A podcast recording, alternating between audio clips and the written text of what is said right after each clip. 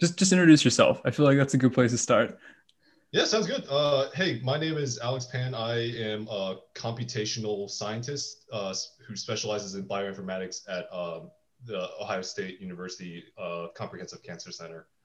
And so kind of what I do on the daily basis is look at like genomic sequencing data.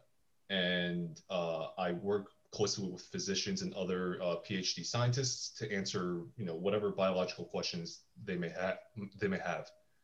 So that's kind of, in a nutshell, what I do. Is there a particular overarching problem you're working on right now? Yeah, so the group that I'm a part of is the hematology group. So it's, at least at OSU, like OSU Cancer Center does a really good job of hematology. The team is led by a principal investigator by the name of Dr. John Byrd. He's really incredible. And he's really well known in the field of chronic lymphocytic leukemia. So most of my efforts go towards studying this specific cancer. It's I believe it's the most prevalent leukemia in the West.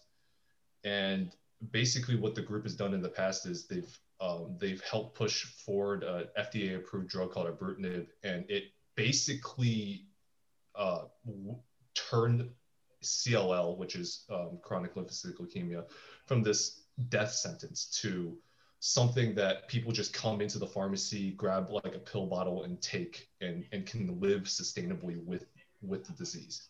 So most of my research goes towards that effort. Although the project I'm working with now is specifically a methods, is specifically developing different methods to look at CLL.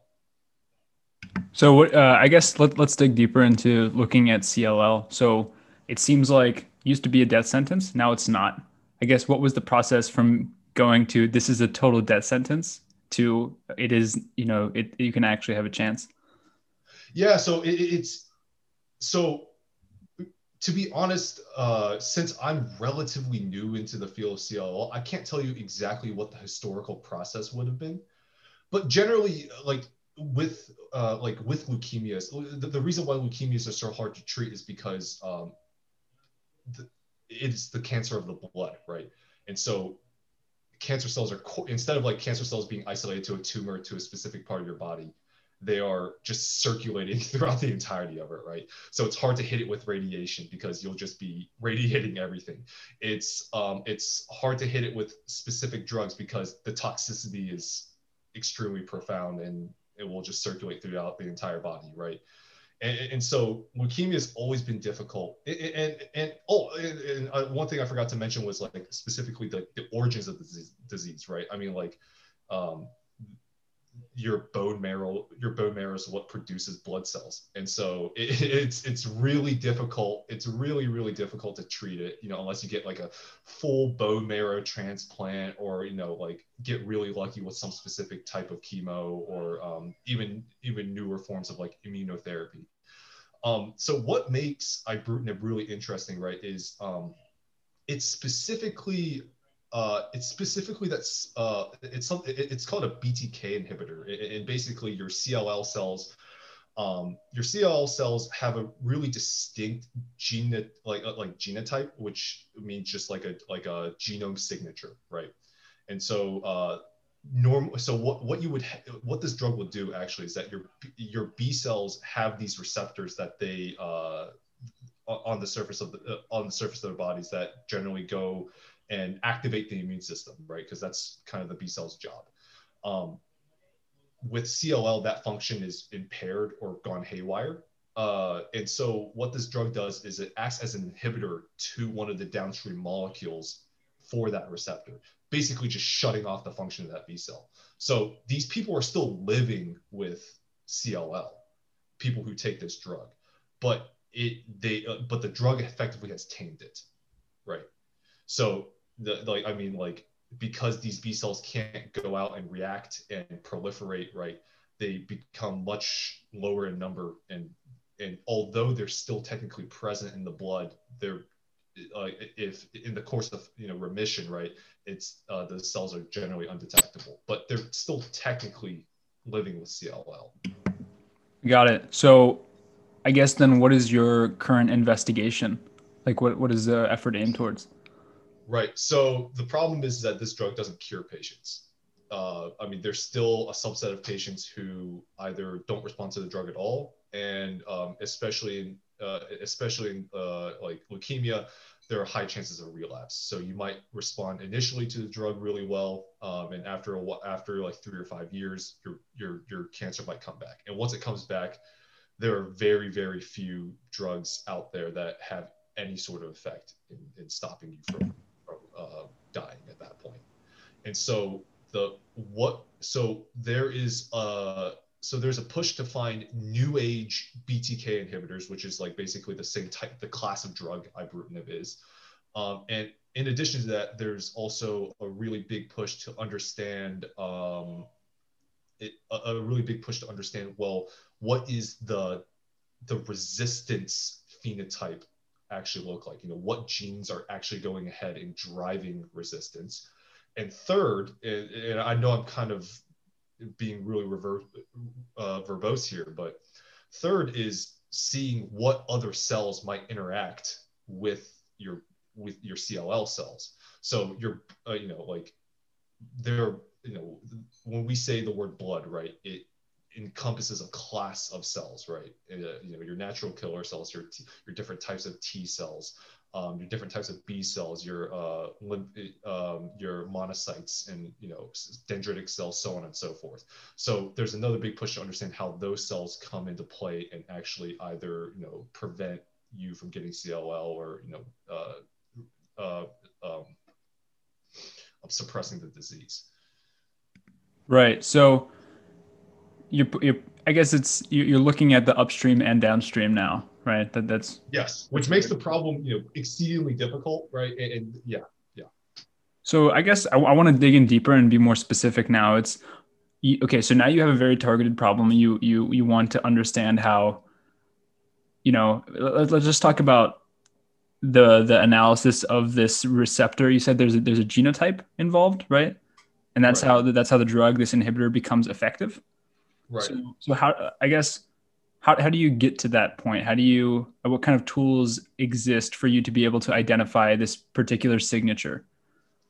Right. So I'm not going to talk about the wet lab too much, mostly because I am not a wet lab scientist. But just to touch on it briefly, is that you can do like a lot of Western blots or different types of assays where you make sure that the drug is binding to like what you think it's binding to. And the way that you would do that is, just combining like bits of this protein with the drug and seeing if it fluoresces on your gel, or, right? And just taking some pictures. And I know I'm very, very much simplifying that, but that's not what I specialize in. What I specialize in is high throughput genomic sequencing. And so let me clarify this a little bit before we go on, because I think getting the terminology and getting like what high throughput sequencing even is going to be pretty important to kind of understanding what's coming down the line. So when sequencing first started, right, it was generally you would try to isolate one DNA sequence that you're interested in. You would try to amplify that sequence so you can actually detect it. And then you would just sequence that one thing. And that was what was called like Sanger sequencing, right? Basically, you only had the computational capability to look at one particular strand and analyze that one particular little piece of DNA. What is incredible nowadays is that you can do hundreds of millions of sequences in parallel now. So instead of just doing things sequentially, you have this incredible assay where you can sequence like a person's genome 100 times over and have it cost less than a couple $100. And so now you have an incredibly rich set of data that you can actually go in and analyze. And on top of that, it's not just genomic DNA data you can go ahead and sequence. you can also sequence different other types of omics information. So, for example, the transcriptome. So DNA, for example, codes for genes, but the thing that actually turns these genes into proteins is RNA. So RNA is also incredibly important to look at. So you can also go ahead and sequence your RNA as well, and on top of other things. So I just want to take a brief second for you to explain the process of going from DNA to RNA to just this process to kind of ground us a little bit more. Yeah, I apologize because I'm definitely jumping the gun here and not providing enough background information, and I'm making some assumptions that I shouldn't be. No, but it's cool. So I just want to start with DNA and take me through the process. Like, what happens with DNA? Everybody, knows about DNA. Yeah, everybody knows about DNA, right? So DNA, over 50% of your genome doesn't code for SCLAD. So and although the things that don't code for anything provide important regulatory information, although the specific effects aren't totally known, right? Generally, what people look at is your coding sequences, right? Because your coding sequences actually get turned into proteins that actually do something in your biology, right? So the way that happens is that your DNA first gets converted to RNA, and this is a process called transcription. Once your DNA has been transcribed into RNA, your ribosomes will pick up on the little bits of RNA, and it will read the RNA, and it will assemble the protein based off of what it sees. So the sequence of the DNA determines what type of protein. The quantity of the RNA determines how much of that protein. So that's really the key information here. So looking at the DNA, you can figure out, you can really get a better sense for, what types of mutations are happening, right?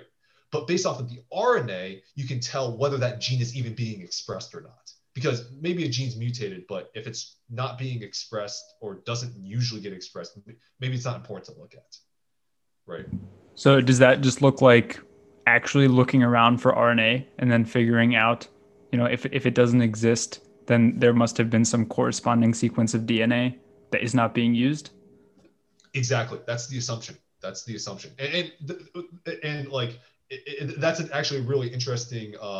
That's actually a really interesting question that you brought up, right?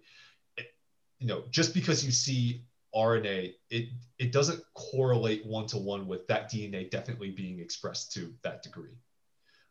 There's a lot of studies being done that have been done on this, and they truly aren't one-to-one, but they are good enough that you can say something about it. Could you just touch on why it's not one-to-one? It doesn't seem super obvious to me. So there are a lot, like you have one has like a couple thousand, like I believe like on the order of like 5,000 genes in your genome. But the number of different RNAs that you can assemble from those genes is actually on the order of like tens of thousands. And considering how little input material that you can start off with, it's difficult. So one thing that I'm also this is a really complicated process. One of the things for us to be able to even sequence these things to begin with is to start with, however small input, we amplify it out. And after you amplify it, you're able to detect it. So that amplification process isn't perfectly symmetric. It's not as if it will always capture like that one little bit of RNA and amplify out to the same degree it amplifies other bits of RNA that it catches. And so the inherent asymmetry in this amplification process, right, causes differences in the true expression of that gene versus what you actually measure. And you can computationally adjust for this, but it is there nonetheless. So in a perfect situation where you could do this amplification process without any issue, you would see proper ratios, right? Yes. And so one more caveat. So now you're asking, so now if you can control for this perfectly. The one more additional thing that would also skew your expression results are epigenetic modifications. So epigenetic modifications are changes that you can make to like the things that are like your genes that are being expressed that are not directly like mutations. So I'm not changing the actual sequence of A, C, T's, and G's in your DNA. I'm adding a protein that stops it from being turned into RNA, right? So those are epigenetic modifications. And we also have epigenetic sequencing, and generally your RNA expression and places where you have epigenetic modifications, they correspond pretty well, but it's also still not perfect. This is not to say that, looking at RNA is useless, right? Because it's not. You're still profiling tens of thousands of genes, and you're still getting quantitative statistics on each particular gene that you profile. And so if you get enough samples and you profile enough things, you'll still come to some level of ground truth. Yeah, it just seems like it would be quite a tricky process to really figure out what's what, right? So if I figure out that here's this amount of RNA, here's this amount of RNA, and this is our amount of RNA, do I combine that information with this epigenomic data to then figure out what true proportions are being expressed? Well, yeah, absolutely. I mean, like, if principal investigators and scientists had infinite money, right? What you would always do is have multidimensional omics data, right? Where you do the epigenetics and the RNA and the DNA all at the same time, right? In a perfect world. And if you had the computational power and the know-how, you could be able to correlate everything together, but it's not a perfect world. We don't have infinite funding, and it's technically difficult to do these types of correlations as well. So generally you just go with one thing and you increase the number of things you sequence. Are there statistics that you can use to kind of account for the fact that you don't have those additional dimensions of information? Absolutely. So, and I think this is kind of what gets to the heart of what I think you wanted to discuss with me, which is, so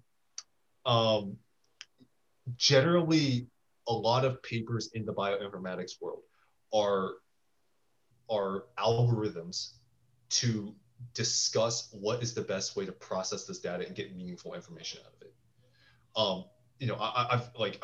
I've mentioned that this amplification process is not perfect, right? And you can imagine how a tiny change in the initial conditions can precipitate out to pretty large effects. And so depending on the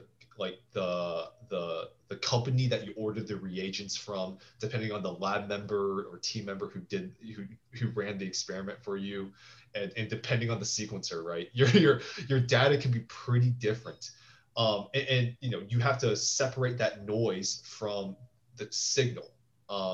So like to kind of ground it in our to kind of go back to CLL, right?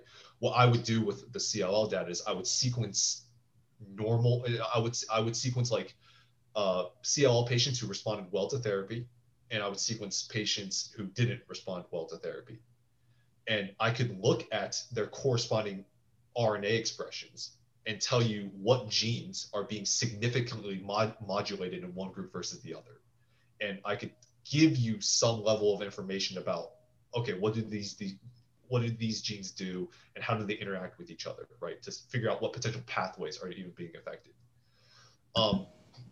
Can we stop for a second? I just want to kind of ground this a little bit more, because I'm slightly confused. When you say take this sequence information from the CLL patient, right? What is that in regard to? Is that like all of their possible RNAs, or is that restricted somehow? I guess I'm not sure. So there's a lot of caveats here, but different, like, let's just go with that you can actually see all of the RNAs. Yes. So all the RNA that's possibly being created in that patient. In the sample that you get from them. Okay. In the sample that you get from them. It really depends on how much input material you're starting with. And I know that I'm jumping around a lot, but this field is so deep, and you know, I'm green, so I'm not doing it justice. But one of the crazy things about sequencing nowadays as well is that the amount of input that you need to get like reasonable sequencing results is getting smaller. At this, like, one of the crazy things in the field right now is that I don't have to get like a bulk sample. Like, I don't have to go in and cut out like a big piece of your tumor, or I don't have to go and get a huge vial of your blood. I can sequence like at a single cell, and I can sequence each individual cell and tell you comprehensive information about the RNA in each given cell, and use that information to tell you about how like the disease affects different cells in your system, or maybe there are two separate populations of the same cell that behave differently that we can target. And so, yes, it like, depending on how deep you sequence, how much input, that's how much of the RNA that you're actually getting. So there is some process that exists where I could take a patient who has been given this medicine for CLL, and then specifically target one of the cells of interest and then sequence that cell? Well, the question is, what's the cell of interest? Yes, so, this is the question. Right, exactly. That's the problem that we're trying to solve, right? It's not obvious as to what's the cell of interest. And that's why it takes, and let's bring it back to statistics, right? Now that you've sequenced all these cells or all these samples, right? Now it's a matter of, you know, like, let me implement some statistical algorithm that can separate out the noise from the signal. And then given, you know, like the health, like, you know, given like the healthy group's signal and the disease group signal, what's actually significant, right? What's actually being significantly changed? So I guess, what does that look like? In my mind, you could say you could get like 100 cells from a healthy patient, and 100 cells from someone who still, I guess, still is suffering from the disease. Right. What you're doing is somehow performing a statistical analysis to figure out which cells can really indicate with some degree of certainty that this patient is having issues. So normally this is going to be, so I probably shouldn't have used healthy as an example, because the difference in the genes for a healthy patient is just drastically different than that of someone with CLL. And so if you're trying to, if we're trying to answer whether, you know, like if this patient is resistant, right, we probably want to compare it to somebody who also has CLL, but just did better, right? So that way you're kind of evening out the playing field. And then you're only trying to, like, your experimental question is then what is actually being different? Like what is different between a relapsed patient and someone who did not relapse? And so here's the thing, right? Like, going in, you don't know, CLL is a really diverse disease. It used to be like, I feel like if someone knew what they were talking about, they'll put me under some heat for saying this, but like, so like historically, like your CLLs seem to be what's called like a monoclonal disease, right? There's one type of disease B cell and it's driving the disease. But what I'm seeing in my research nowadays is that, well, that actually differs patient by patient. Some patients actually have a really diverse disease phenotype. Like, there are a lot of different B cells that may or may not be CLL that is contributing to this patient's, you know, like overall well-being, and that kind of, and people are only realizing this now because of the advent of like how much you can sequence. So when you're like, let's just go back to your example with like 100 cells, right? Let's just say I have 100 cells that I get from a relapsed patient, 100 cells that I get from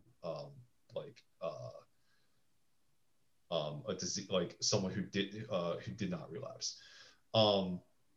So there are two possibilities. One, the relapsed patient or the disease or the not relapsed patient might have different populations of cells. So if you looked at like one cell compared to the other, they would look really different, right? So that's one possibility. The other possibility is that, well, maybe their cells all look alike, but there's only just a couple of key differences between them. Because it takes a lot for a cell to be, you know, like phenotypically really different from, you know, a same type of cell. It takes a lot of genes being modulated. So those are your two possibilities. And that's what your statistical analysis would try to figure out, right? So it would just try to figure out if there exists some kind of differences. And if so, are these differences significant enough?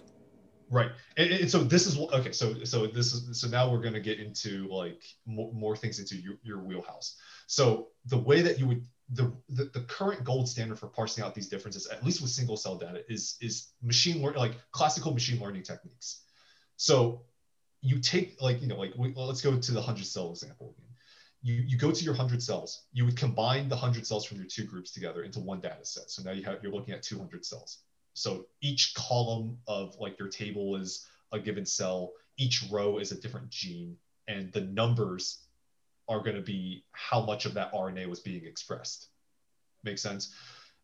So what the gold standard is nowadays is to do some sort of clustering or some sort of grouping on these cells. So the first thing that you do is you would take these cells and you put them into a lower dimensionality space, because you have a matrix that's basically like 10,000 by 200 at this point, right? So you would try your best to look at it in two dimensions. After you've done that, you would group the cells unsupervised.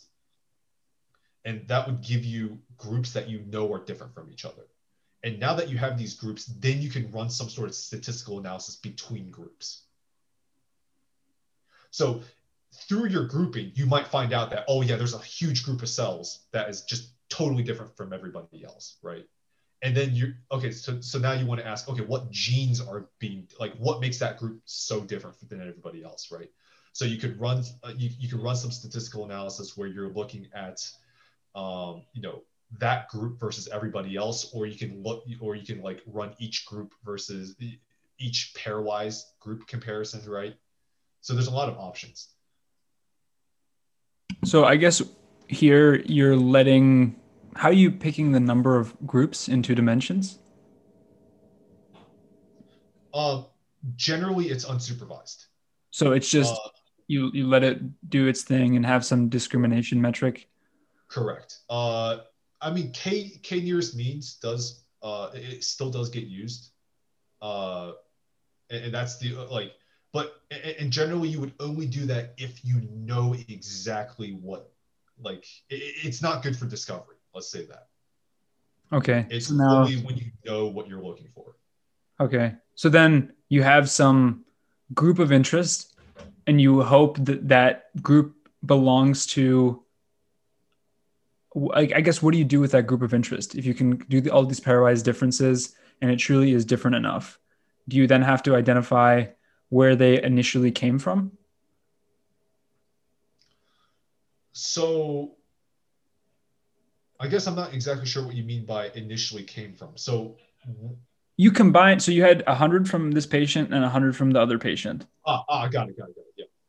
Yeah. It's been labeled. The data's been labeled. Right. So you do know where it comes from. Okay. And then I guess what would you expect? What, like in the best case scenario, what would you want?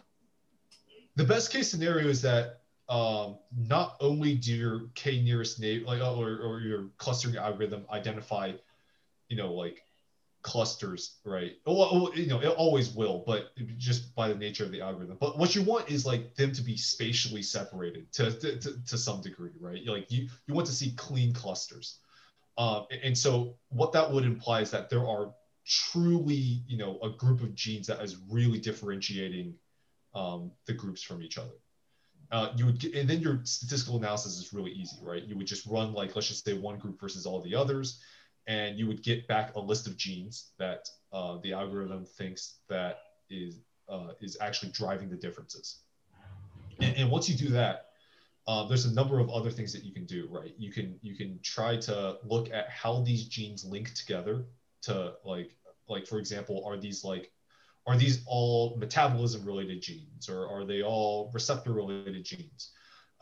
And if your results are compelling enough, you would coordinate with the wet lab, and you would try to get these results validated. So what happens if there isn't enough space between these clusters? What does that tell you? So it depends on, this also depends on the type of dimension reduction algorithm that you use. Like especially with single cell, most people don't use like a linear reduction anymore, like PCA. People they generally use like some like non-linear transformation where spatially the distance doesn't matter, it doesn't mean much, but the fact that there is a separation still indicates that your genes are different. More often than not, the scenario that you just described happens more often than not to sequencing projects, mostly because a lot of projects are actually trying to identify really small, minute changes between cells, and it's hard to tease those things out. It's hard to tease it out if you don't have enough data. It's hard to tease it out if your signal's small. Yeah, so that's the thing that was my mind was going to, is what happens if your initial process has too much noise, right? It's tough. It happens a discouraging amount of times where that's the case. Not every time you sequence, you're going to publish a paper off of it. That's just the unfortunate truth. Yeah. Right, but I guess how many times do you have to fail before you stop trying to find some discriminatory factor? Right? Because it could always be the case that you have noise. You could always be chasing this relentlessly. Exactly. Well, let's just not even talk about sequencing. Like the reason that you cited is precisely the reason why cancer isn't cured yet. It is that the noise to signal ratio is way too high in most cases. And the reason I say that is because everybody's cancer is different. And like, I don't mean to sound corny when I say that. It's true. Our biologies are different. Our genomes are different. We all respond to different drugs differently. Forget whether someone had cancer or not. Just two people taking the same drug is going to respond differently. healthy baseline, right? So what sequencing data unfortunately does is it makes that really clear. All the mice study that I've been a part of, the data's clean. It's so clean because these mice were all bred together. There's so much incest. They're like all clones of each other. They're all from like one company or from one lab, and they've all grown up eating the same food, same amount of food, with the same sleep and same schedule, right?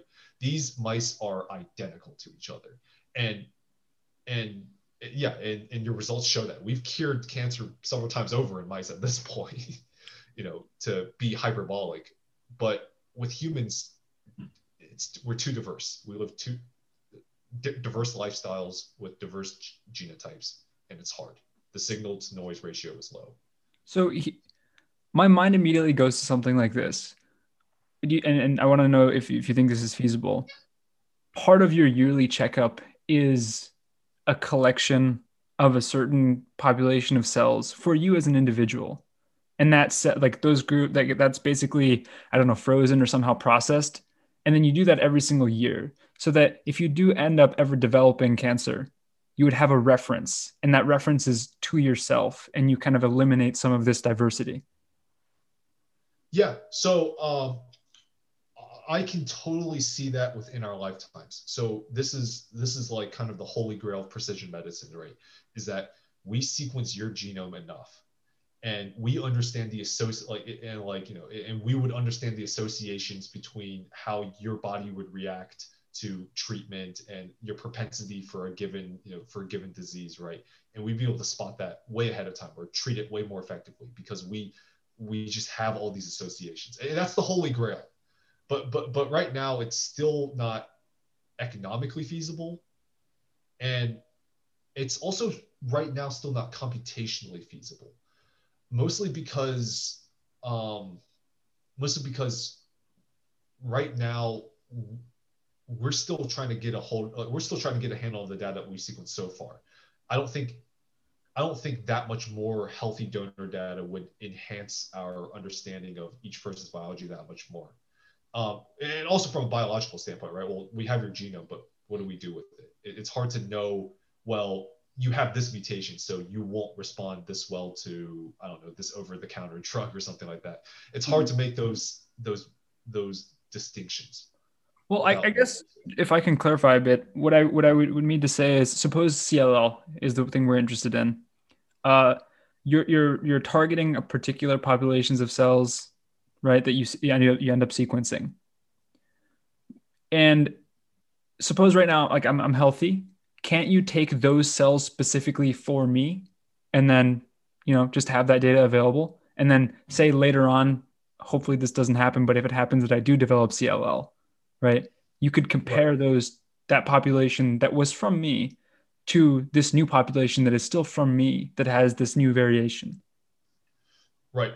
So one would have to do so, but that wouldn't. The reason why that so what you described has been done.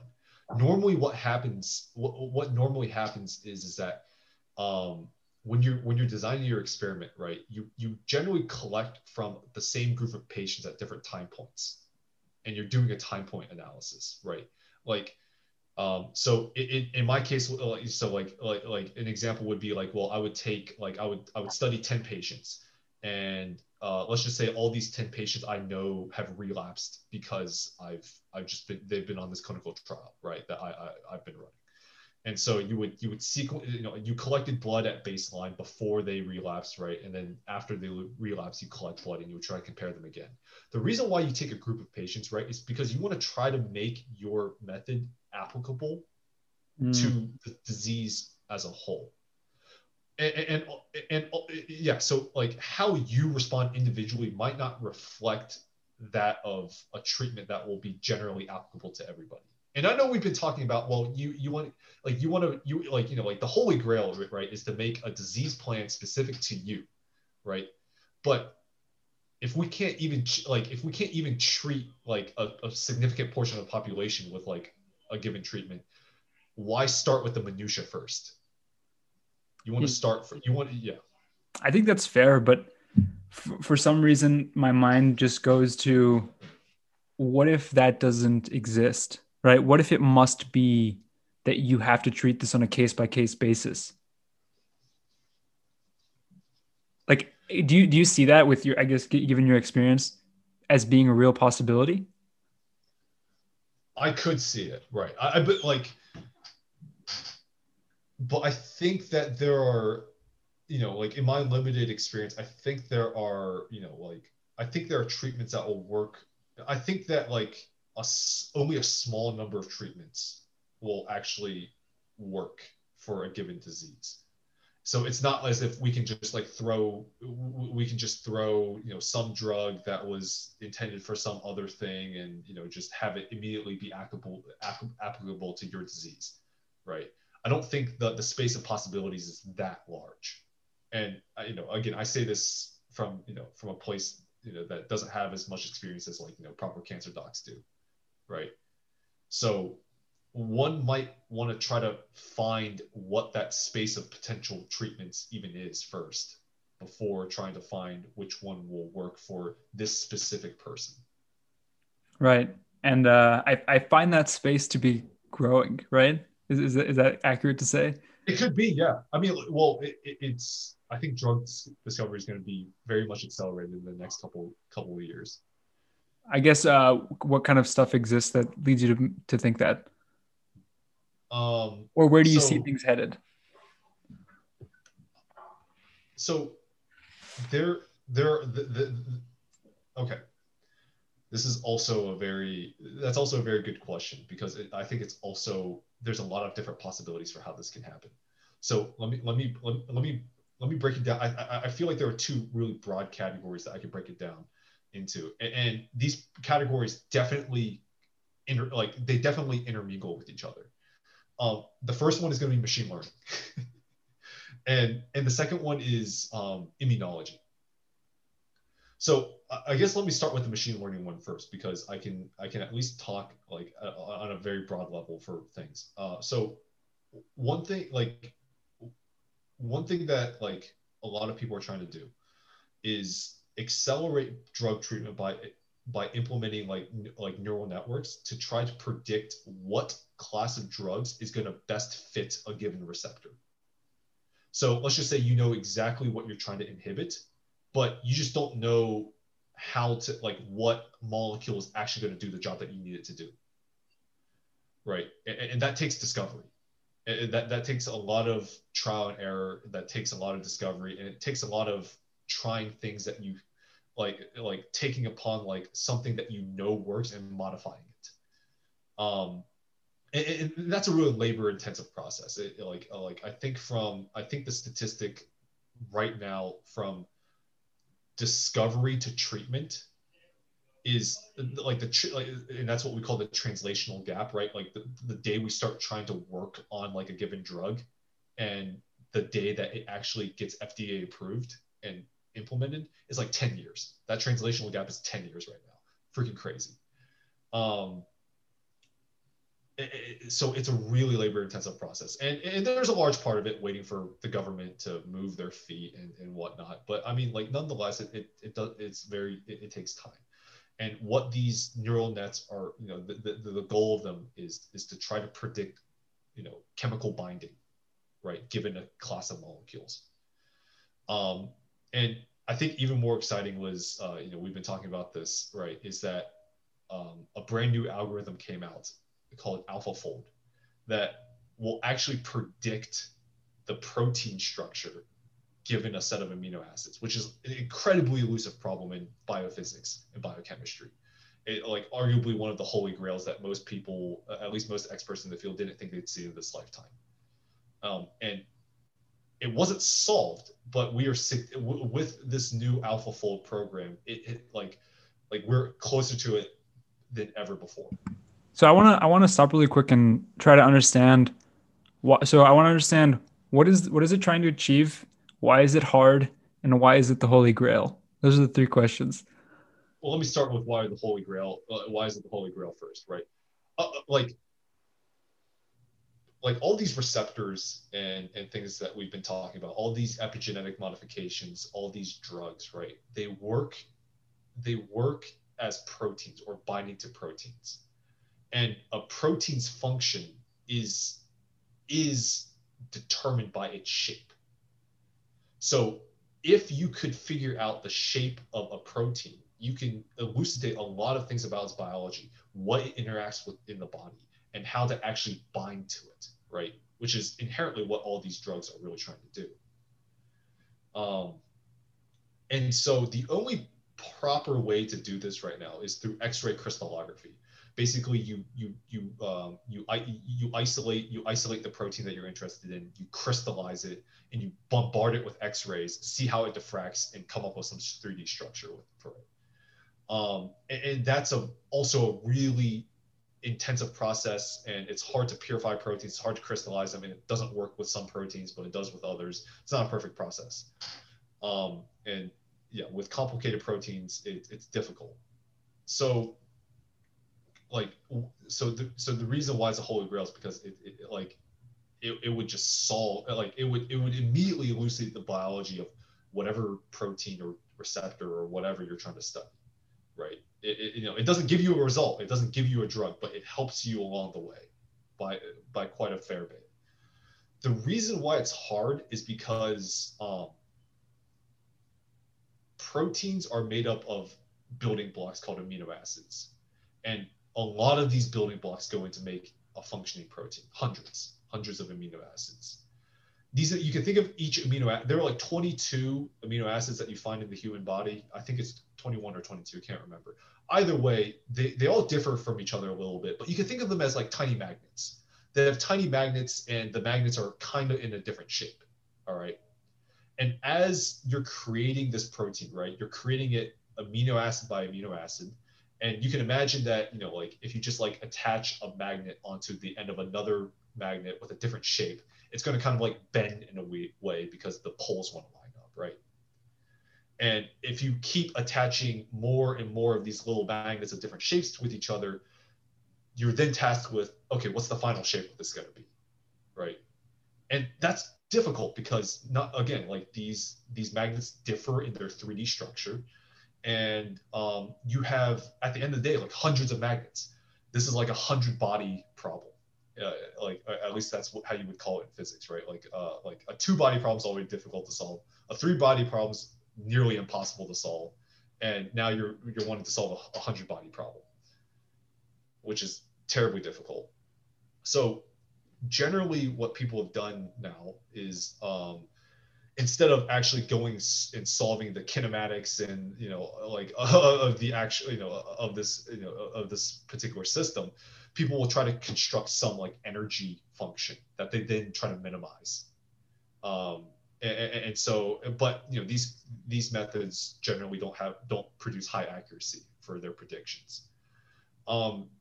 AlphaFold is interesting because it's one of the first successful applications. Well, it's just one of the first successful applications in general. Its accuracy isn't super great. I think it's like 70-ish% or something like that. I should probably go back into the paper and look at it. But it's a huge jump.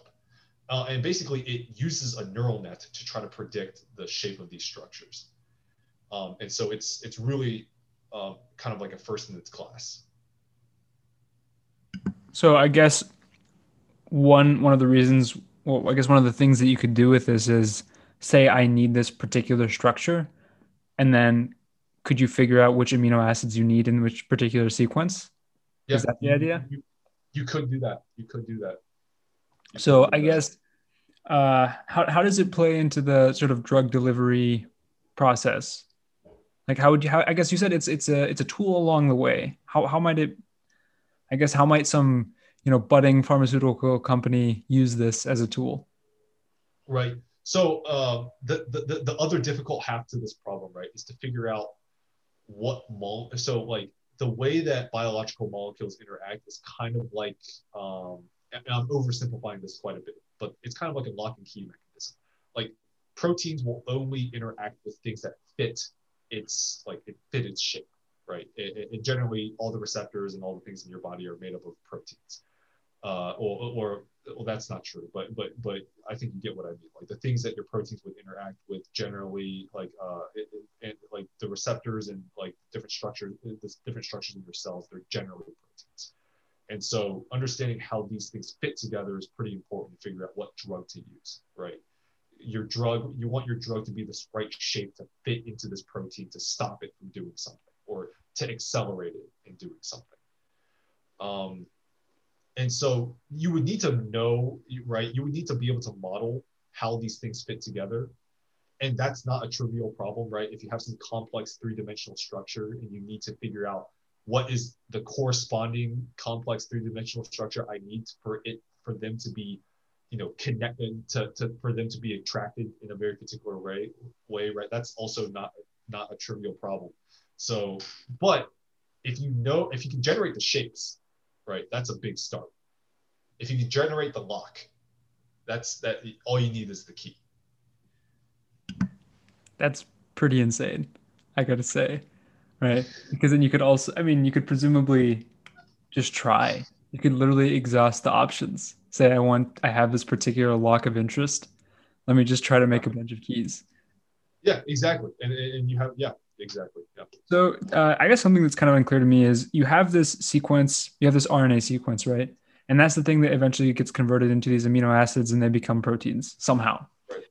Is what determines the shape just the sequence, right? That emerges from specifically the order. Well, so of course, with like on the scale of molecules, right? Like things like heat, you know, like temperature and pH really matter. But in the biological human body, right, in vivo, at like pH of like 7 and body temperature of like, you know, 98 degrees Celsius, your protein, yeah, given an amino acid sequence that you assemble from start to finish sequentially, right? It's going to fold a certain way. It's going to fold that way all the time. Wow. And I guess I mean, this is like a very crude picture in my head. You just have a batch full of ribosomes in a plate, and you could feed them these little RNA strings, and they would generate these proteins for you? Yeah, basically. That's what your cells do. And now you just have a vial of this proper protein. Wow, dude, that's nuts. That's actually nuts. Dude, yeah, it's crazy. I get caught in the minutia of like the computation, but like biologically, it's absolutely crazy that this just happens millions of times over per second in your body. So I think the competition was called CASP or CAS or something. That yeah, really CASP. It was when AlphaFold succeeded, and I want to know what kind of impact is that going to have on your work, if any.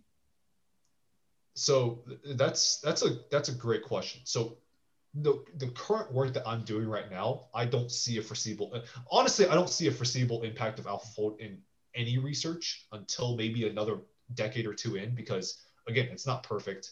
Biologists also have a record of doubting computation. And so like that disconnect is also real. And I don't blame them. I think that healthy skepticism is definitely not to blame, right? Because computation definitely hasn't been tried and true as like the gold standards for some of the wet lab methods. And, you know, generally what you can see and what you can feel and touch, right, is a little bit more reliable than like this like weird prediction algorithm that only gets things right some of the time. So I don't see it, you know, in like revolutionizing research anytime soon.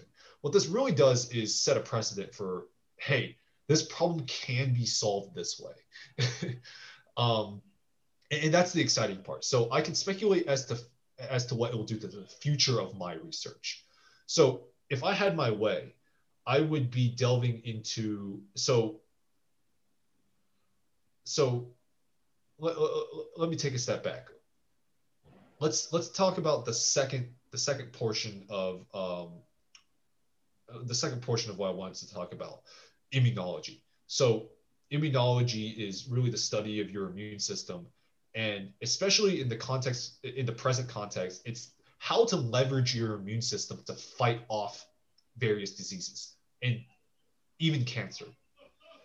So the way that I can, so one of the most difficult things that immunology faces, right, is that each of your immune cells that like biologically react or recognize some given foreign object, let's call that an antigen, right?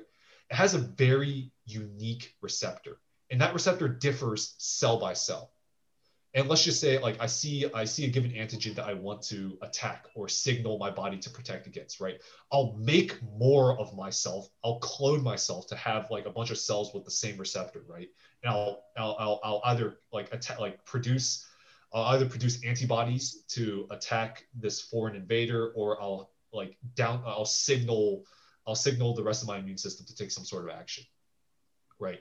And so, you know, like generally speaking, right, you know, each of the cells in your immune system that does something has a unique receptor for the thing that it recognizes. It's not obvious as to, given a T cell or a B cell or, you know, something with that receptor that I sequence, right? I don't know what that receptor is specific for, just based off of the sequencing information, right? You'd have to validate it in the lab. But since every day your body is exposed to a ton of foreign invaders all the time, your body has built up this huge repertoire of unique receptors that it can use to fight off various diseases. That's how our immune system works. And so you can't tell just based off of some sequencing data. If you sequence, let's just say a B cell, right? I can't tell you what this B cell attacks, but it would be, if I could model the protein that this receptor makes and also be able to identify what key fits into that lock, that could have huge implications on how I can leverage your immune system to fight different cancers. For example, if I know, like, let's just say, like, God forbid you get cancer, right? And I know exactly what to look for in this cancer to kill it. let's just say I look for some surface receptor. That's pretty ubiquitous, right?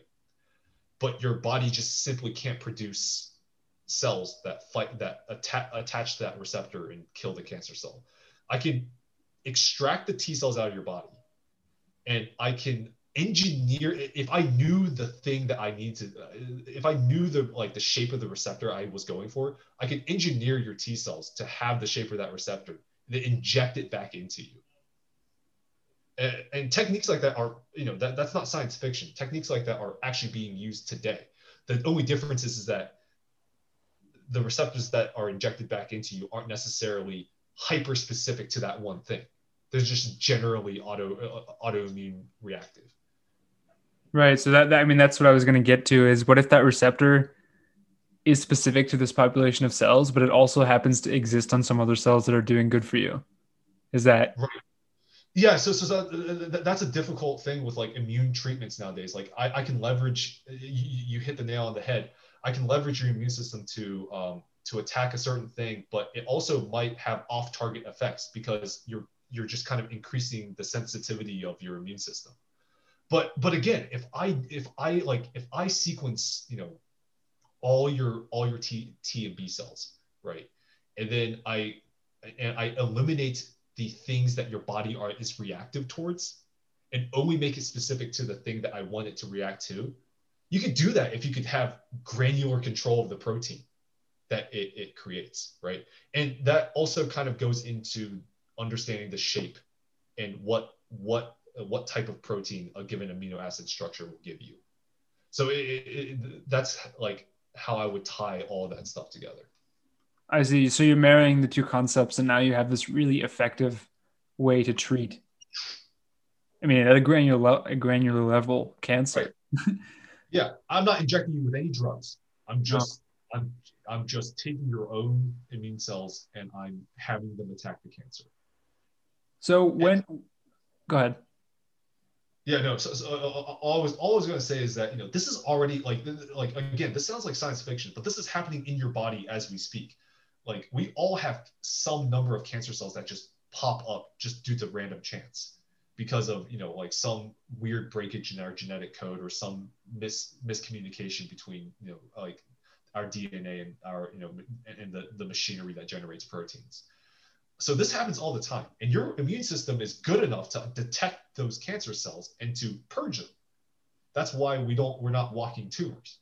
The problem is that when a given cancer cell accumulates the right mutations to either evade the immune system or to dampen the immune system, and that's when you have, and that's when you get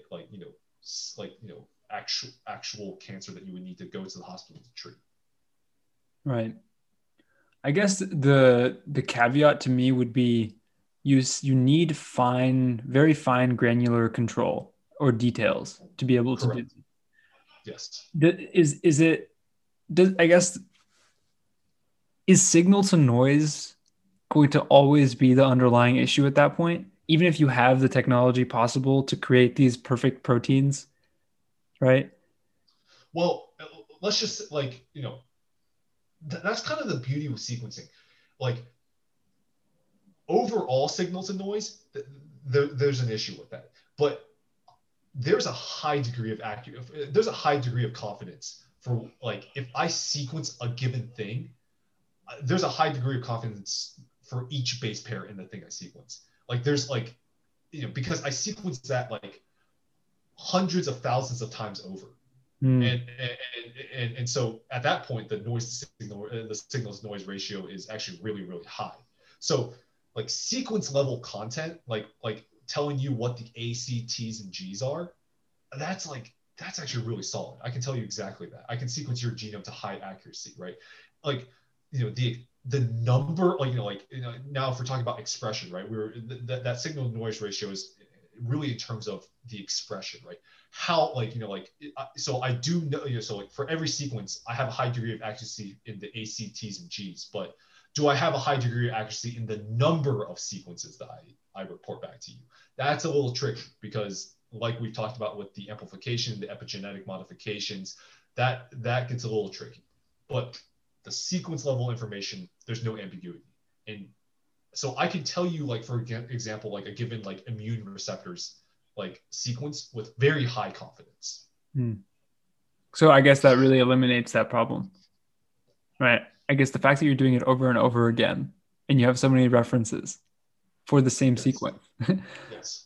Wow. I guess what are the biggest hurdles that you think are in the way of that type of treatment from becoming a reality in the next however many years? Yeah. So I feel like I've thrown around like a lot of vague science terminology. So let's step back a bit and go to something a little bit more bureaucratic in nature. And that's like this idea of like silos of research. And so even though the cancer world is generally pretty collaborative nowadays, people are still very protective of their intellectual property. And that can lead to, that leads to a lot of issues. Like there's a whole problem in biological research in general in terms of reproducibility. There's a large problem in terms of people being, totally honest with their research. There's a problem with people, fudging the results with statistics, right? And of course, there's also problems with funding. Like if you don't get the statistics, you could design the perfect experiment, but if you don't have the money, then it's all for naught. So there's a lot of problems. And I think that with time, this is getting better and better. Like there are like this is nothing new, but there are more and more publicly available sequencing type data online than there ever has been, and most of the code that people use for statistical analysis, they're generally open source because they have to publish, right? So in that sense, it's not as if it's not as if a newcomer can't come into the field and never understand what's going on. But there's so much to know. There's so much to know, and at this point with medical research, we're really trying to get into the minutia for how this works. People sequencing is relatively new, but it's not that new. Most of the big obvious experiments people have done before, right? And even still, cancer has been cured. So it's really at this point trying to tease out the specific fine granular details, how diseases differ from each other, that's really trying to happen. And I'm not sure exactly how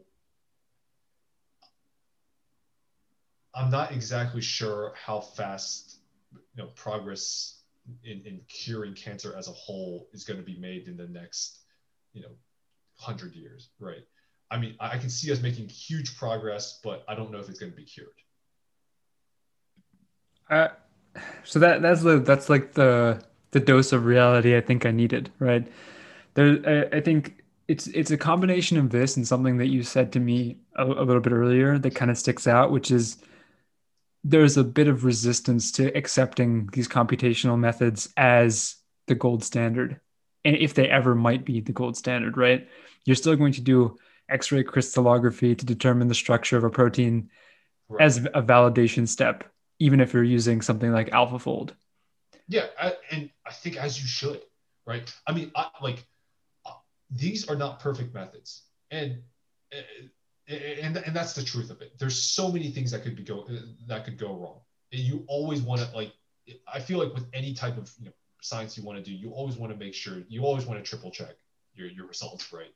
So I don't think that's that's inherently a problem. But if your computational analysis comes up with something and your wet lab doesn't verify it, that's just it.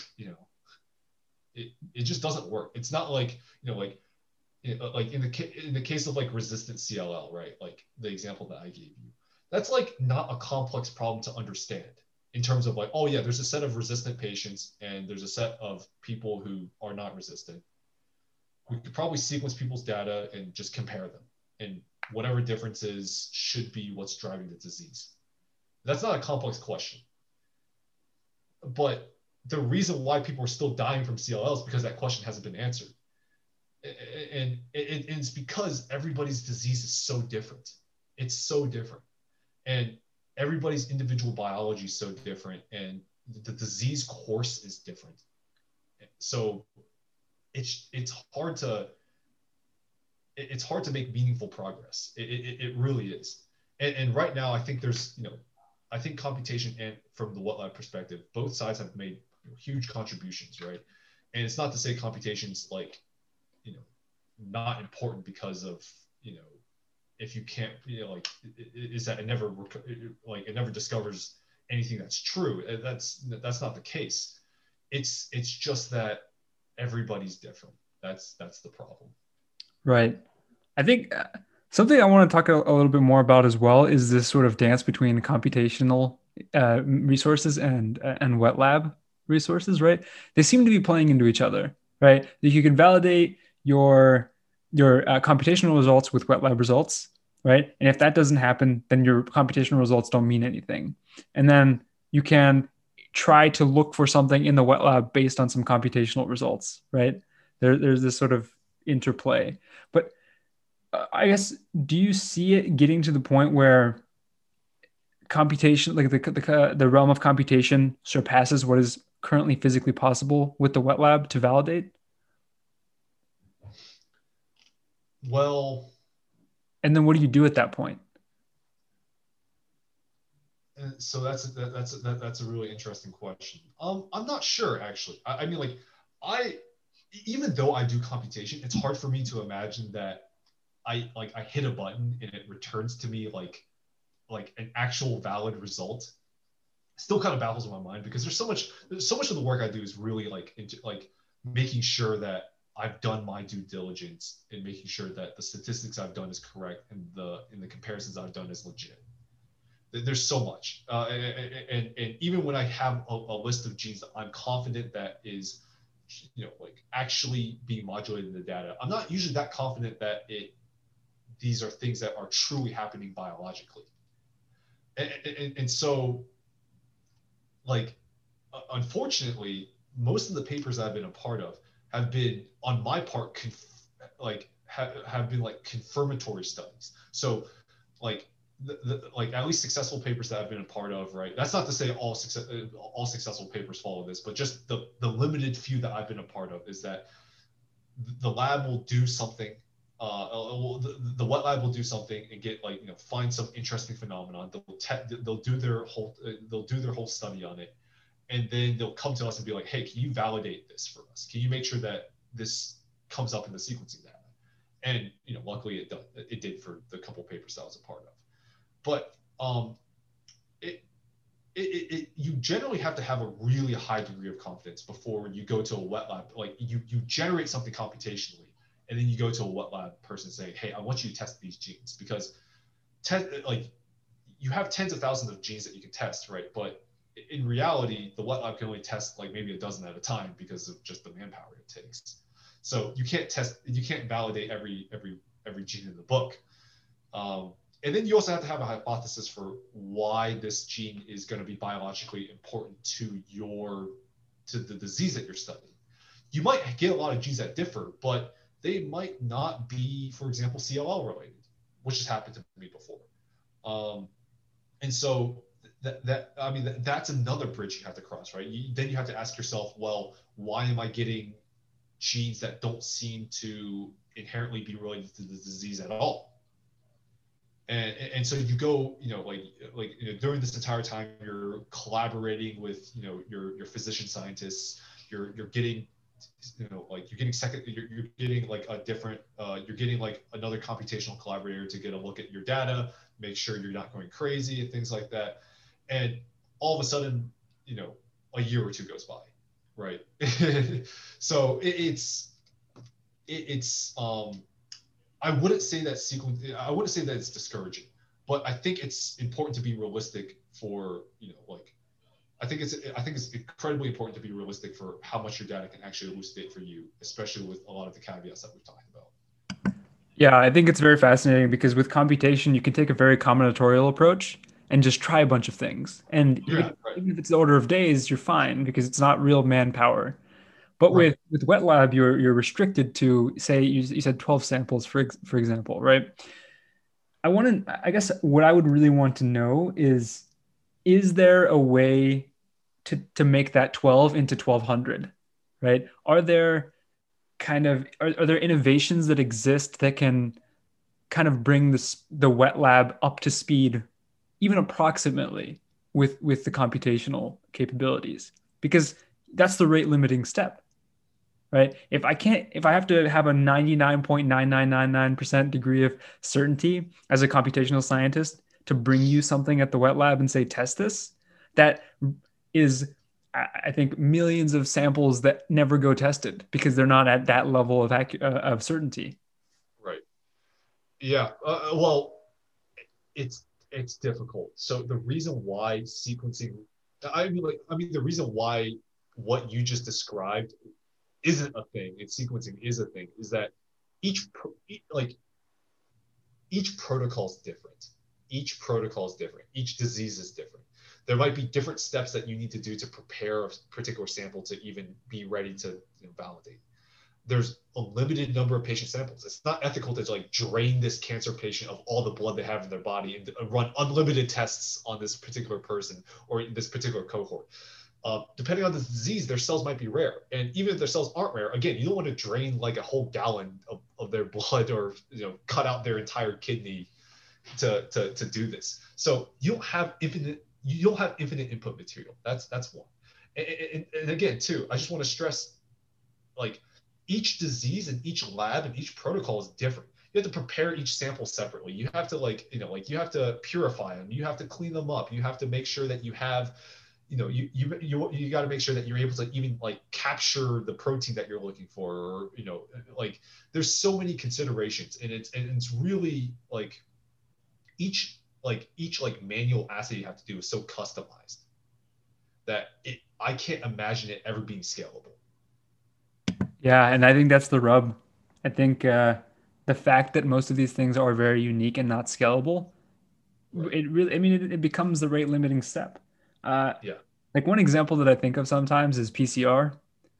You have PCR machines, so you don't have to sit there monitoring a thermometer. Right.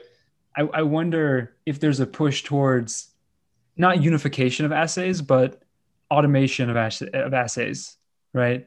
To really be careful with your input material, because that's not something I thought about before. Right. Yeah. Yeah. So, I don't know too, again, I generally don't work with assays too much, right? But normally they're in well plates, right? They're in plates with little wells in them, and they have whatever you're looking for. And then you have to go in with your little pipette, and you have to pipette things into each of them, and whatever, you get some sort of signal, either something fluoresces or something doesn't, right? And you have to look at that. But that's at that point, that's just sequencing. That's low throughput sequencing, effectively. Yeah. Yeah, I just, I think for this is one of those cases where it's really exciting. You look at the sexy thing, which is machine learning, these new types of immunology, AlphaFold, but then the real sort of bottleneck is this really mundane thing. Well, in my opinion, I'm sure no hate on wet lab scientists, but I feel like the real innovations need to happen at this very core level where I need to give these scientists better physical tools, right, to work with so that their throughput can be, 2x, 3x. Right. Yeah. Yeah. That's the difficulty. That's the difficulty, right? At the end of the day, if it doesn't work on a patient, right, well, I guess you would never even get to the patient step, right? But if it doesn't work on the actual cell, then it's never going to work on the patient. That's fair. And that's a reason why for people talk about the incredible speed that the coronavirus vaccine was is being developed, and it truly it's remarkable. But here's the thing with the here's the thing with like the specific current, like, so actually let's talk about this, because like I think it goes a long way to illustrate how difficult this process truly is. Okay, because I think it's a really good and relevant way to say it. Okay, so the coronavirus vaccine is, I'm sure that like everybody knows at this point, is an mRNA vaccine. What that means is that your SARS-CoV-2 is an RNA virus, and in the virus it contains its genetic information in the form of RNA, right? So what this virus will do is it will go into your body, latch itself onto a given cell via a spike protein that they call, like, I believe it's called ACE2, right? And it will insert its genetic material into your cell, and then it will hijack the machinery to reproduce itself instead of your own cell's DNA or RNA, and it will explode out of your cell and, you know, continue on and, you know, perpetuate the cycle, right? So what an mRNA vaccine tries to do is that it tries to present your immune system with a piece of the virus's mRNA in an effort to get your cells to recognize that particular mRNA, produce the immune cells that, with the correct receptors, like we've talked about, right? Produce the immune cells with the correct receptors to be activated by the mRNA, and so that your immune system can in and of itself mount some sort of response. So that's the goal. So how does one actually go about doing this? So the first thing that one needs to consider is going to be the carrier. You can't just inject somebody with mRNA and have their immune system expect to do something. Okay. So one thing that you have to do is you have to have some sort of way to transport, to intentionally transport the mRNA to your cells in some sort of meaningful way. And so, a part of, again, this is proprietary to each company, but each company has their own version of, like, basically a nanoparticle made out of fat that they use to transport, right? And getting this nanoparticle right is important, because getting, different nanoparticles will elicit different levels of immune response just in and of themselves. So that's one thing that the company needs to get right, and consider how many times they need to test this. The second thing is, okay, well, it's not important, like, it's actually infeasible to have the whole, like, give the immune system the whole viral mRNA. The reason for that is because the mRNA when it gets into your body, it's broken up quite a bit, and when your immune system, like, recognizes the mRNA, it doesn't recognize the whole mRNA. It recognizes a very specific region on the mRNA. So I believe the viral protein is, like, I can't remember how long it is, but I believe it's like tens of thousands of base pairs long. But your immune system probably only recognizes maybe 50 base pairs on it. So now it's a question of which 50 base pairs do you give it, right? It turns out that it's the portion relating to the spike protein, right? But even within the spike protein, which combination, like which particular section do you even begin to give it, right? To make sure it amounts this, like, the particular response that you want it to, right? So you can imagine that already just within those two facets, there's a huge amount of experimentation that you actually need to be able to do to get this right. And then, of course, you need to have it pass through trials and make sure it's not toxic to people, and people's immune system will actually mount a response to the thing that you give it, right? So that's why it's incredible it's only been less than a year and they're already where they are. So to bring our conversation back into this, right? This could have been done in a matter of days if you could model specifically what piece of the mRNA you would need, right, for your receptors to do this, right? And so if you knew the actual, like, protein or the thing that your cells were reactive to, you could instantly make this vaccine. And that's kind of the power of like these, like, you know, like that's why the potential of this, like these alpha folds or these neural nets are so incredible, right? Because they would be able to reveal to you that structure immediately. Yeah, that seems super compelling because now you can just go from this little dish. In my mind, it's always it's a caricature of a petri dish with these little viral boys inside of them. And then what you throw your cells in and see which ones they respond to. And then you're able to amplify that specific one. Yeah. And it's interesting because I didn't read too deeply about it, but one of the proteins that they modeled was the spike protein on SARS-CoV-2, right? Yeah. And they were able to do it successfully, supposedly. Yeah. Yeah, the alpha fold. Yeah. I don't think it was the spike protein, but it was a COVID related protein. Yeah.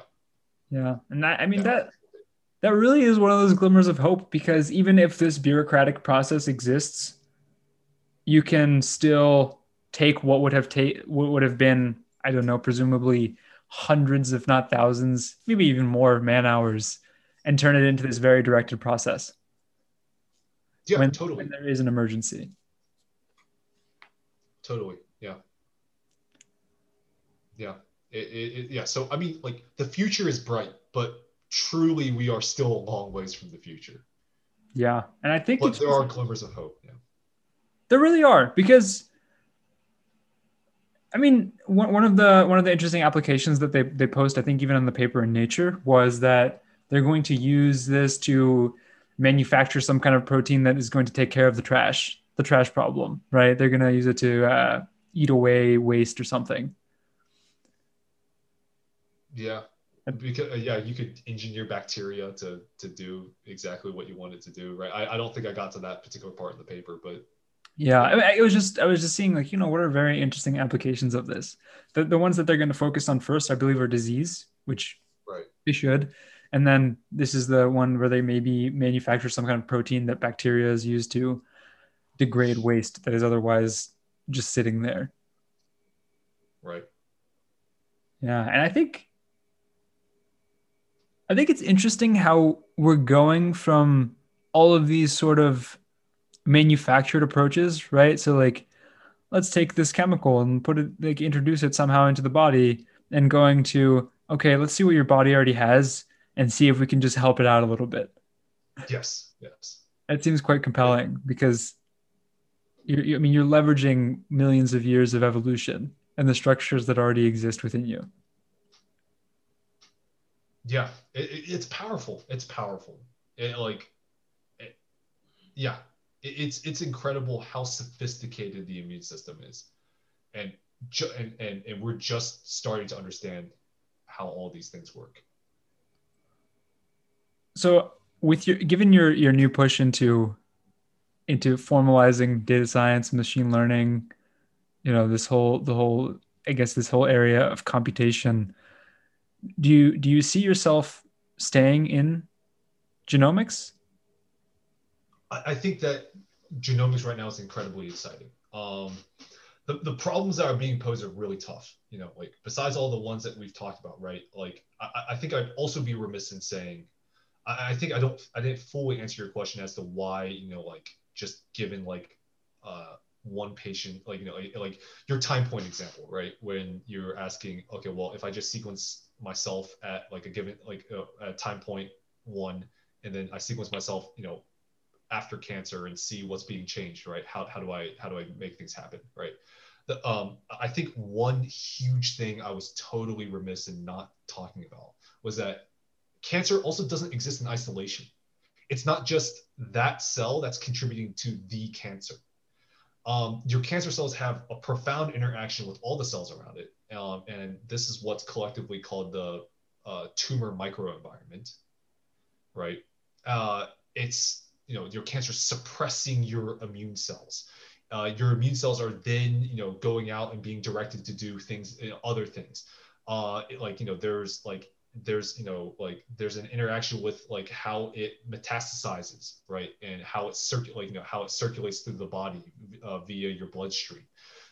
There's a whole process for, you know, like how your microbiome plays into your cancer, right? So cancer is not one-dimensional. Cancer is not one-dimensional.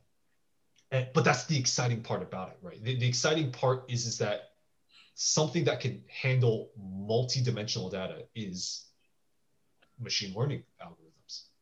And, you know, and you would definitely know more about this than I do, but, you know, although they're still not perfect, there's still a lot of hope and a lot of interesting results that can be gained from it.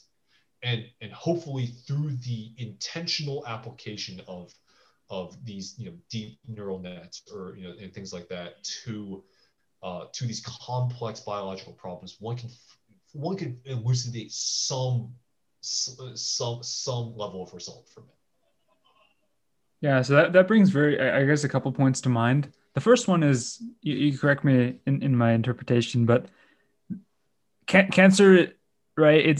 There's no single point of failure for the in scope of the cancer, right? It's not like you can kill one thing and the cancer is gone. The whole effort is to become this decentralized attack on the body. Yes. And that's what makes it difficult. And what you aim to do then is to incorporate as many dimensions as possible to figure out what those other points of failure are. Correct. And I guess the question becomes, is there a point at which there are too many degrees of freedom that you're just, you don't know what to do, right? What if this cancer is changing your entire sort of micro environment, the environment inside of you? At what point do you need to attack each different facet of what it's doing to the point where you actually can hope to have an effective response? So I don't think I'm qualified to answer this because I'm not a cancer biologist. So it's hard for me to really know the limits of what we can do with these types of therapies. I'm mainly just expounding upon, you know, some of the research that I've been a part of and, you know, generally what the hopes in my field are, right? As to what the practical limitations of, let's just say, knowing exactly how to, you know, what is the limiting case, right? I don't know. I don't know. That's fair. Yeah, it's just one of those cases where that in my mind is interesting because presumably these high dimensional methods of incorporating all these different factors can give you an indication that, okay, here are the parts that are being attacked. We have a kind of a schematic. It's not just one single point of failure. But then what can we practically hope to do with that information, right? So I think that educates, in that way, I guess computation educates the field of biology. Yeah, absolutely. Absolutely. There's, you know, beyond just you know, bioinformatics, right? I mean, there's a whole field called systems biology that's really trying to understand how all these systems interlink with each other, and they are into some nasty graph theory that I'm not familiar with. But I mean, there are multiple efforts. Computation doesn't just involve genomics. There are a lot of incredible mathematicians and physicists and statisticians working on different facets of these problems. So I'm gonna change directions here real quick and say, you know, how'd you get interested in this? Yeah. So, so that's kind of interesting, right? So, back in undergrad, I guess before undergrad, I'd always thought that I wanted to become some sort of physician. So I went to school, you know, being pre-med, thinking that, you know, I wanted to go to med school and everything. I think one of the best things I ever did was also decide to take physics as a major, which gave me much more, you know, quantitative background.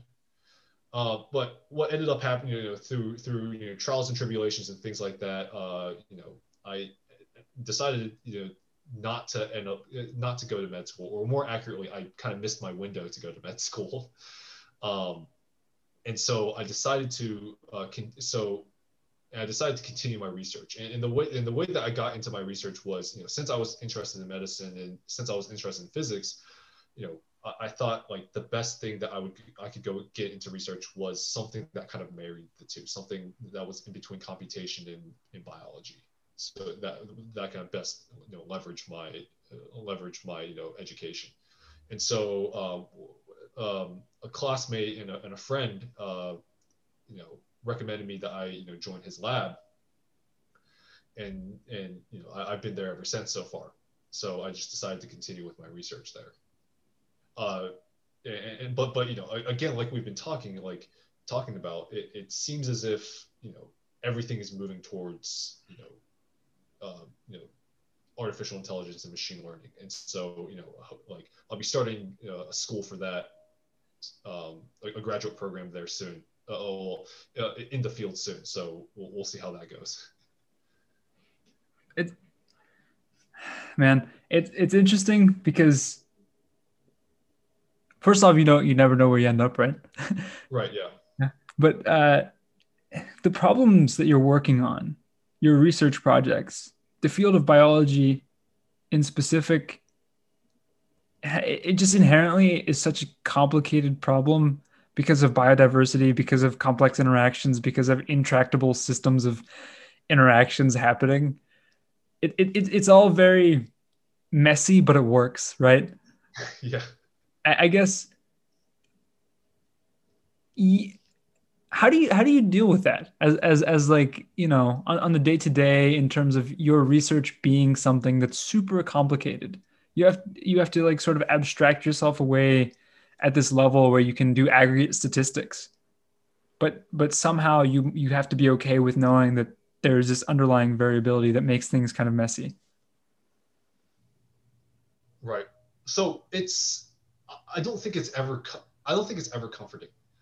And the way that a lot of these, so like, you know, I've talked about that at least with RNA data, right?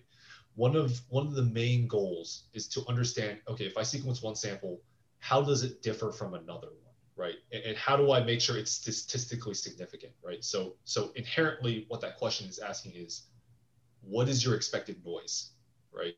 What was your expected signals to noise ratio, right?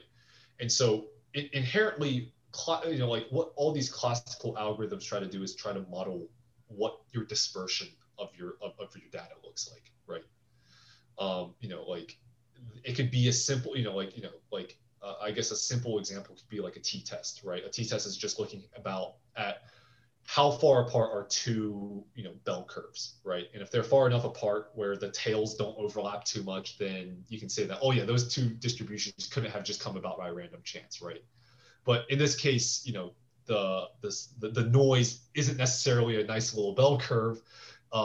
You have to make some assumptions about the type of data, right? And it's taken some pretty incredible statisticians to come up with, you know, pretty clever, but, you know, at the heart of it, relatively simple solutions to these things, and they're kind of used as the gold standard, right? Like one of the most like well-cited RNA-seq algorithms to differentiate between counts between two samples, right?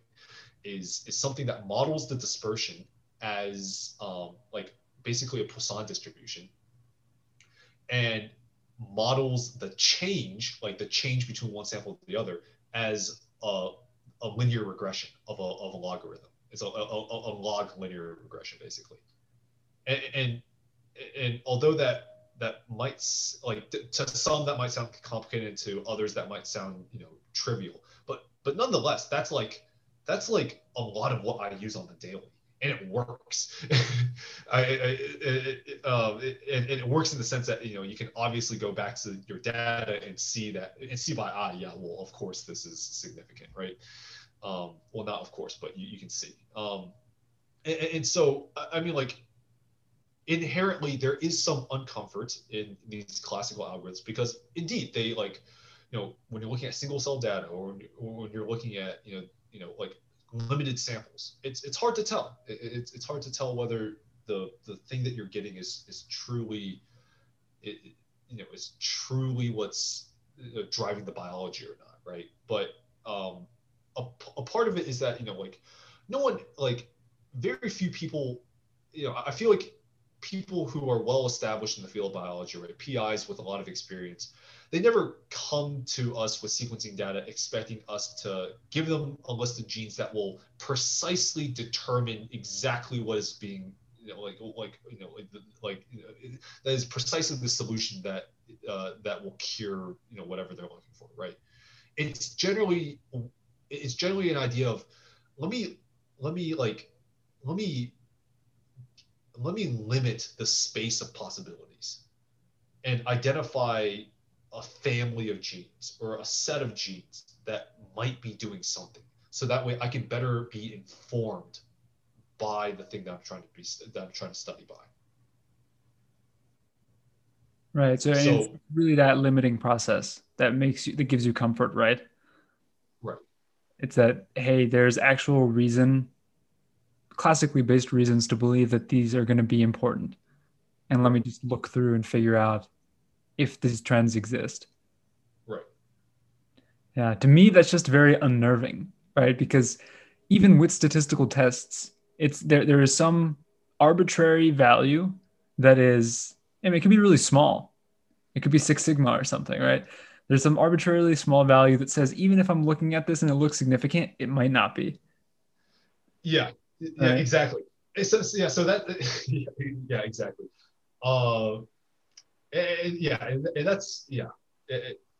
Right. So, once you get some sort of p-value or something like that, right? It's also crazy to think about this. So let me say this: in the field of biology,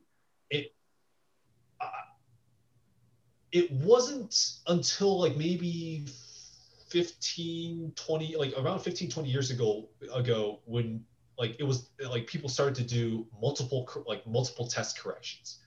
And so let me explain what I mean by that. So let's just say you find out a gene is significant, and generally in biology, something that's significant is if the p-value is equal to 0.05, and all that means is that there's a 5% chance that the thing that you see is just due to random chance, which is relatively low, right? But with high throughput sequencing, right, you're profiling tens of thousands of genes, and so let's just say you profile 10,000 genes, then if your p-value cutoff is 5%, then you're expecting to see 500 genes that you labeled as significant not being significant. That's huge. That's 500. That's 500 genes. Can I pause you really quick there and say, is 500 genes enough to change something drastically? Oh, totally, no doubt. Continue with what you're saying then.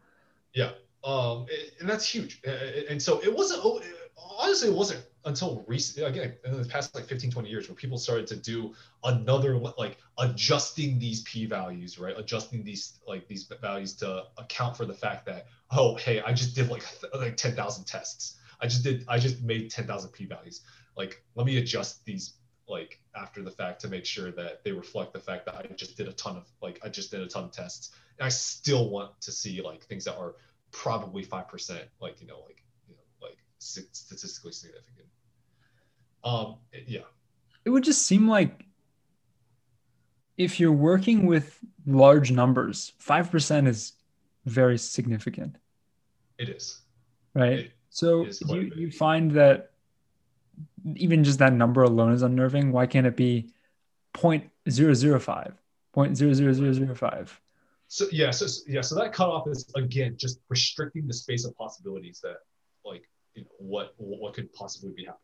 And of course, there's always false positives and false negatives. There's always false negatives, right? I mean, I'm not going to even try to cover that up. But again, you're restricting the space of possibilities. And then on top of that, right? You've pointed out, right? Your cutoff doesn't have to be 0.05. You can choose to look at the things that are 6 sigma significant, right?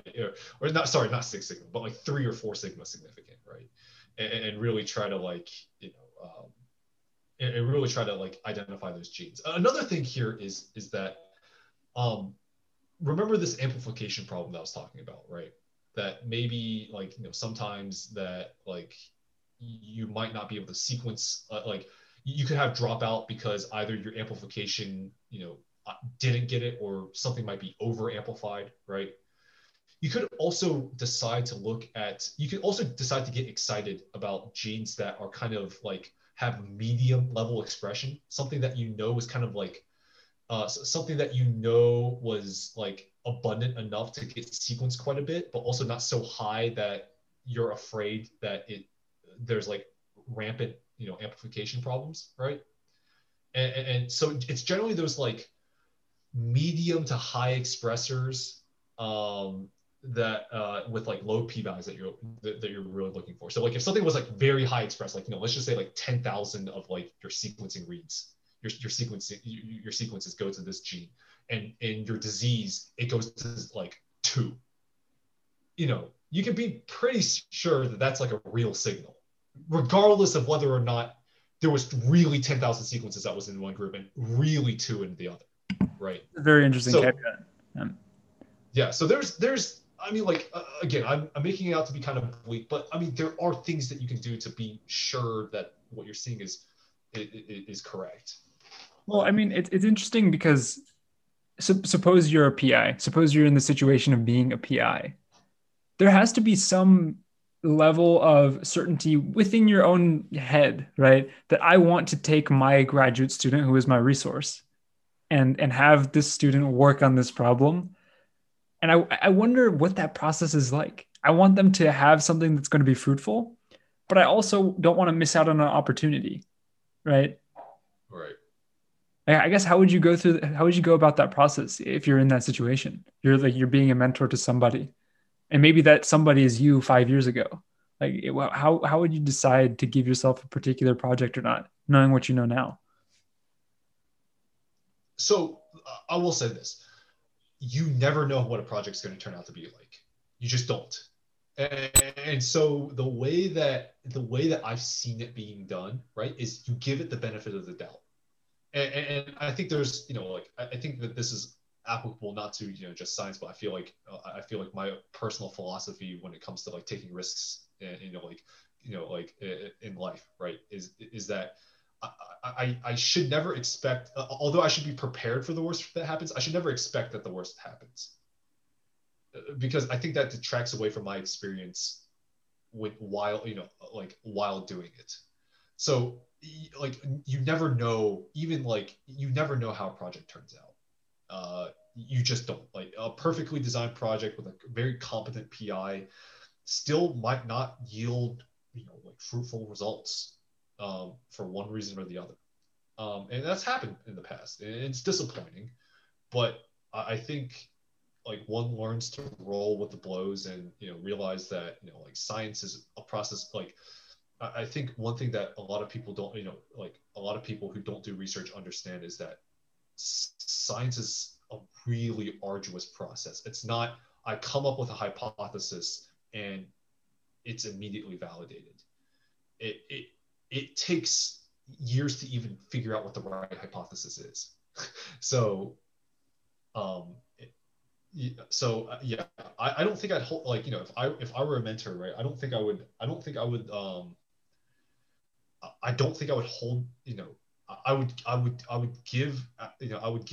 assign projects as I thought that, you know, like that would challenge, you know, the person that I'd be, you know, giving the project to, or to try to really, you know, get them to understand, like try to get them to like an understanding for what they're doing, rather than hoping it bears fruit. But again, I'm not in a PI position where funding is on the line and, you know, and that sort, right?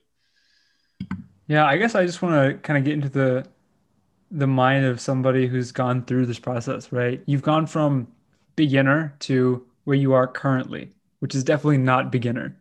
I don't know how you would what you would call yourself currently. Yeah, I don't know either. Right, but I think what you said is very, very important, that it's not linear, going from hypothesis to conclusion, right? When you start, you might be on, you know, 3/4 of the way through. They're just pushing through a paper and you're just cleaning up the data. Yeah. Right? So I just want to know, have you kind of developed an intuition for what things are important to form a hypothesis, and kind of take me through that process? So I feel like that's one area that I'm really trying to grow more in, is asking the right questions, right?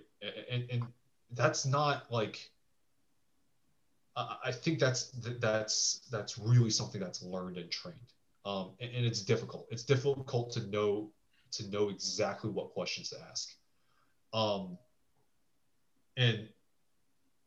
And beyond that, even when you know what question to ask, what do you need to do to actually prove that you're right? Is not a trivial, like neither of those is trivial. I think I'm a little bit better, you know, like I'm currently first authoring a methods paper right now. And we're basically looking at 5 different sequencing methods to profile your immune receptors and your RNA, right? In the context of like healthy donors and CLL and everything in between. And so I've gotten a little bit better at, okay, like what do we need to put in the paper to validate the point that we're trying to make? And a large part of that is understanding what story you're trying to tell. What I'm beginning to learn is that manuscript writing and paper writing is really storytelling, making sure that you have a solid story and points that you want to emphasize. And once you have that, you kind of get a better understanding for how you want to show it. Still a long road ahead of me for that one, but I think I'm at least, becoming like more acquainted with that. I have not had the privilege yet to design my own experiment from scratch. So, and although I'm able to like formulate questions like in like seminars or, ask like meaningful questions in like group meetings about like, a project, I don't think I've built up quite an intuition for, having the key insight and building like some exciting hypothesis based off of my current knowledge. Okay.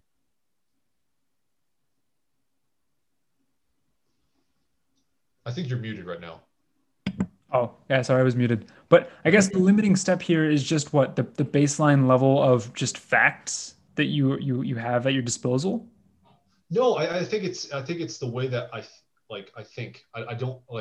I'm not sure as to, whether I'm, at the level of, where I can actually tease out what's meaningful to ask. Although, I think I'm getting better at it, but, I don't think I'm definitely not anywhere near probably postdoc or, even, somewhat a PhD student who's well within, well within their program. Yeah, I think it's just something you develop, like exactly what you're saying, as you go on. You just keep getting more and more exposed to it. Right. And then you get better, right? So it's just a matter of that. Yeah. And I feel like the multidisciplinary approach that you, or I guess the multidisciplinary background that you have bringing into this, have you seen that play out yet? Right? Those unique sort of... ideas and perspectives that you bring into this field of go ahead. Sorry to interrupt. I think one of the biggest things that I realized when coming into the field of biology is that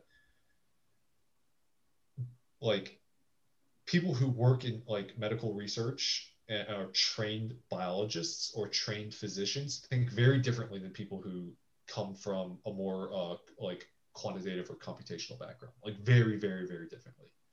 And so I think that there's been a lot of moments where, yes, I think my, my perspective on looking at things, right, has been really useful in solving particular problems or coming up with an idea on a way to solve a particular problem. But, I think it also has its drawbacks because of that disconnect between the people with more of a biological background in medical research and those with a more computational background. There's always a disconnect in terms of presentation and communication, and one thing that I feel like I've actually gotten a lot better at is communicating to wet lab scientists and physicians and biologists about computation, about sequencing, about informatics. So on that side, it's kind of burned me in the past, but it's one that I'm glad that it has, because it has really elevated that aspect of my communication. Probably not apparent from this podcast, but no, I think that's actually a really great point, because that's not even something I was considering when I was talking about how computation informs wet lab, right? It's even more, it's not just, oh, go investigate this. It's, hey, do you guys consider this possibility, or was this even in the realm of your consideration? Maybe it doesn't really impact them on what they're doing right then, but even just knowing that information somehow kind of, I think it can serve to motivate you. Yeah, it absolutely does, right? I mean, like, again, like, you know, like, in the back of your mind, you're like, you know, like, I'm thinking about like, you know, like, how do we achieve like significance with this, right? We designed the study in this way, right? But and they're more thinking about, you know, designing the study or something like that, right? Right. So, yeah, I think both are necessary to make like meaningful progress in the field, and I think a lot of meaningful progress has been made because of these like a more interdisciplinary and a more diverse group of people who are now participating in this type of research. Yeah, I feel like if I want to think about the flip side of what we're just talking about, it would be interesting if you are someone who's been in the field long enough and you know the core technologies so well that you can go into a project with a certain inkling and you can kind of maneuver and manipulate the data to kind of support your hypothesis, right? Do you think that exists, or that could be a problem? Yeah, I mean, like people massage data all the time. There's so many different ways to process the data that it's kind of crazy, and I think a big part of why I at least I had a lot of trouble formulating some of my thoughts in the beginning of this podcast is because, like, when I realized how I would actually communicate this to somebody who has no knowledge of the field, but is asking the level of question that you're asking, right? I realized that there's like a huge amount to explain, and I start to stutter a little bit, but basically, the you know, there's a lot of things that I haven't shared with you that matter in data pre-processing before you even get to the point where you're doing statistical analysis between the RNA counts between groups. There's so much you can do in between there, and indeed, like, depending on, you know, the design of your experiment or the nature of your project, you may choose to, you know, to implement some of the steps or not implement some of the steps, and you certainly, even at the statistical analysis step, you can certainly, you know, there have been a lot of people who've certainly massaged data before. Yeah, I just think that, you know, it's something that wasn't even in my realm of consideration. I think your point again is explaining what you're doing to me, right? Somebody who does not know the deep intricacies of your field, it's a skill. It yes. certainly is a skill, and I think it's very important because it gets me excited and it lets me know what exists without having to read this paper with all of this jargon. Right. Yeah. And I think that's what kind of excites me a lot about how multi-interdisciplinary things are becoming, right? Most people are having a computational background. Most people are having this like quantitative background that they're incorporating into the field. So I guess biology as a whole is no longer just wet lab. Right, it's becoming this thing where people like you, people like who are even purely computational, can sort of intermingle. Yeah, absolutely. I like, you know, like, I always catch myself trying to use jargon because it because depending on who you're talking to, right, it might mean something or might not mean anything at all, and it's difficult to understand at what point do you, like, At what level do you need to step back to properly explain like a concept? Yeah, and I think a lot of that is kind of just knowing people, right? Just being experienced with talking to somebody who's not in your field.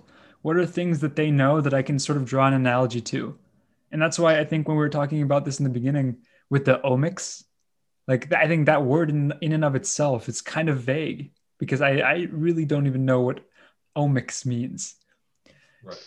So, you know, I think grounding it in DNA, for example, that was really great because, you know, DNA, that's like, that's the thing that is common to all living things. It's the information. Right. Yeah, and it's really figuring out those points of communication. But I mean, another point that I'd like to bring up is when you were talking about the determining significance using this particular test, right? You said to somebody, what you said could be completely obvious. And to somebody like me, that was not completely obvious at all. Sure, yeah. Yeah. I don't know. I think overall we're headed in a very good place. That's my opinion. I agree. There's a lot of work to be done, but there's so many indications that we're on the right track. There's a lot of indications we're on the right track. And that's what keeps you going?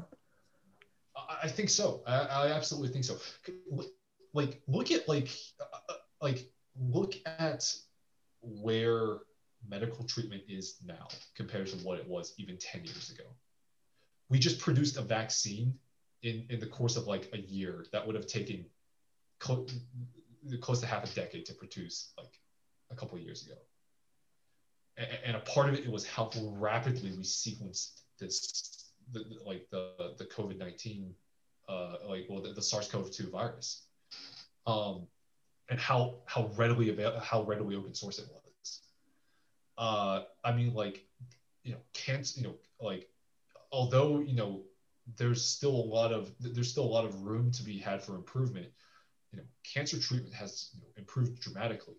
I mean, even in the past year or two, I believe they have a cocktail drug to cure cystic fibrosis, something that was basically near uncurable. It made some big news.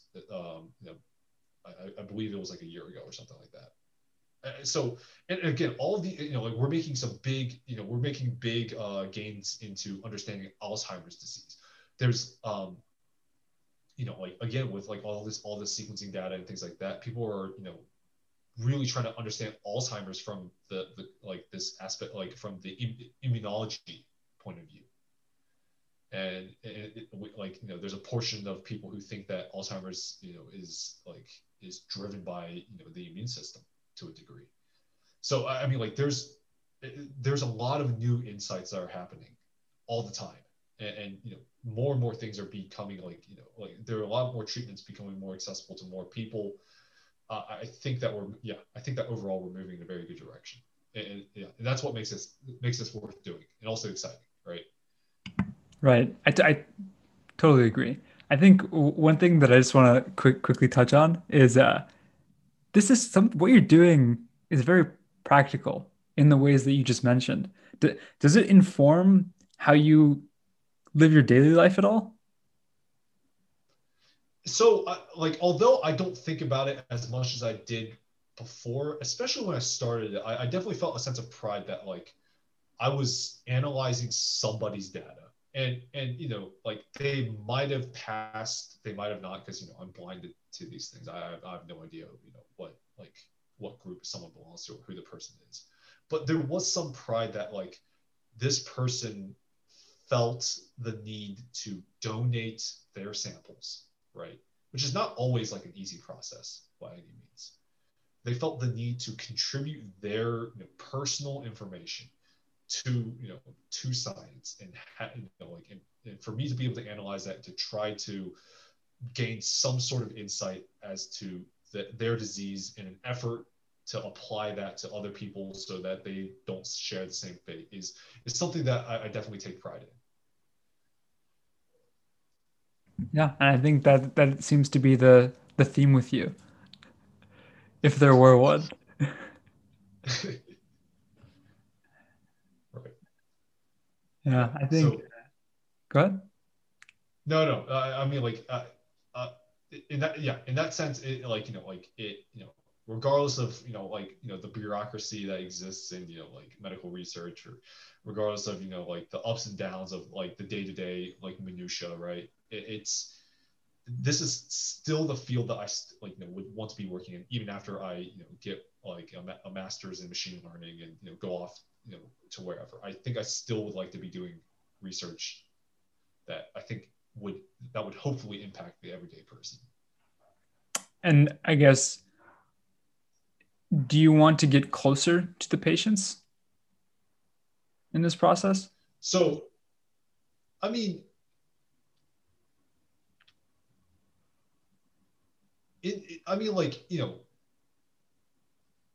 I think that that's a difficult question to answer, not because like in a perfect world, if I could, I would, but I mean, there's a lot of both ethical and actual limitations for I can't, for example, HIPAA, patient confidentiality, and the fact that I am not running these clinical trials, right? And I don't necessarily think I feel the need to run a clinical trial, mostly because I, I'm not necessarily on track to be a physician anymore, and I don't necessarily regret that. But I mean, that's just one aspect. I am okay with. I am okay with not being as involved as maybe I initially would have liked.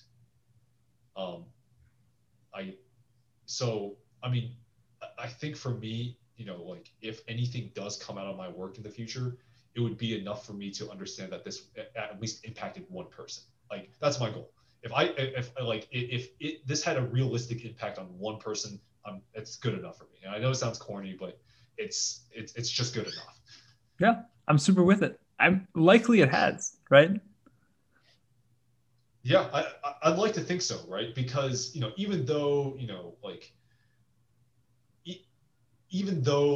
papers that I've been a part of are kind of abstract, the weekly group meetings I have with my direct boss, who is a physician scientist, who is a cancer doc, and when she's not doing research, she's treating patients, right?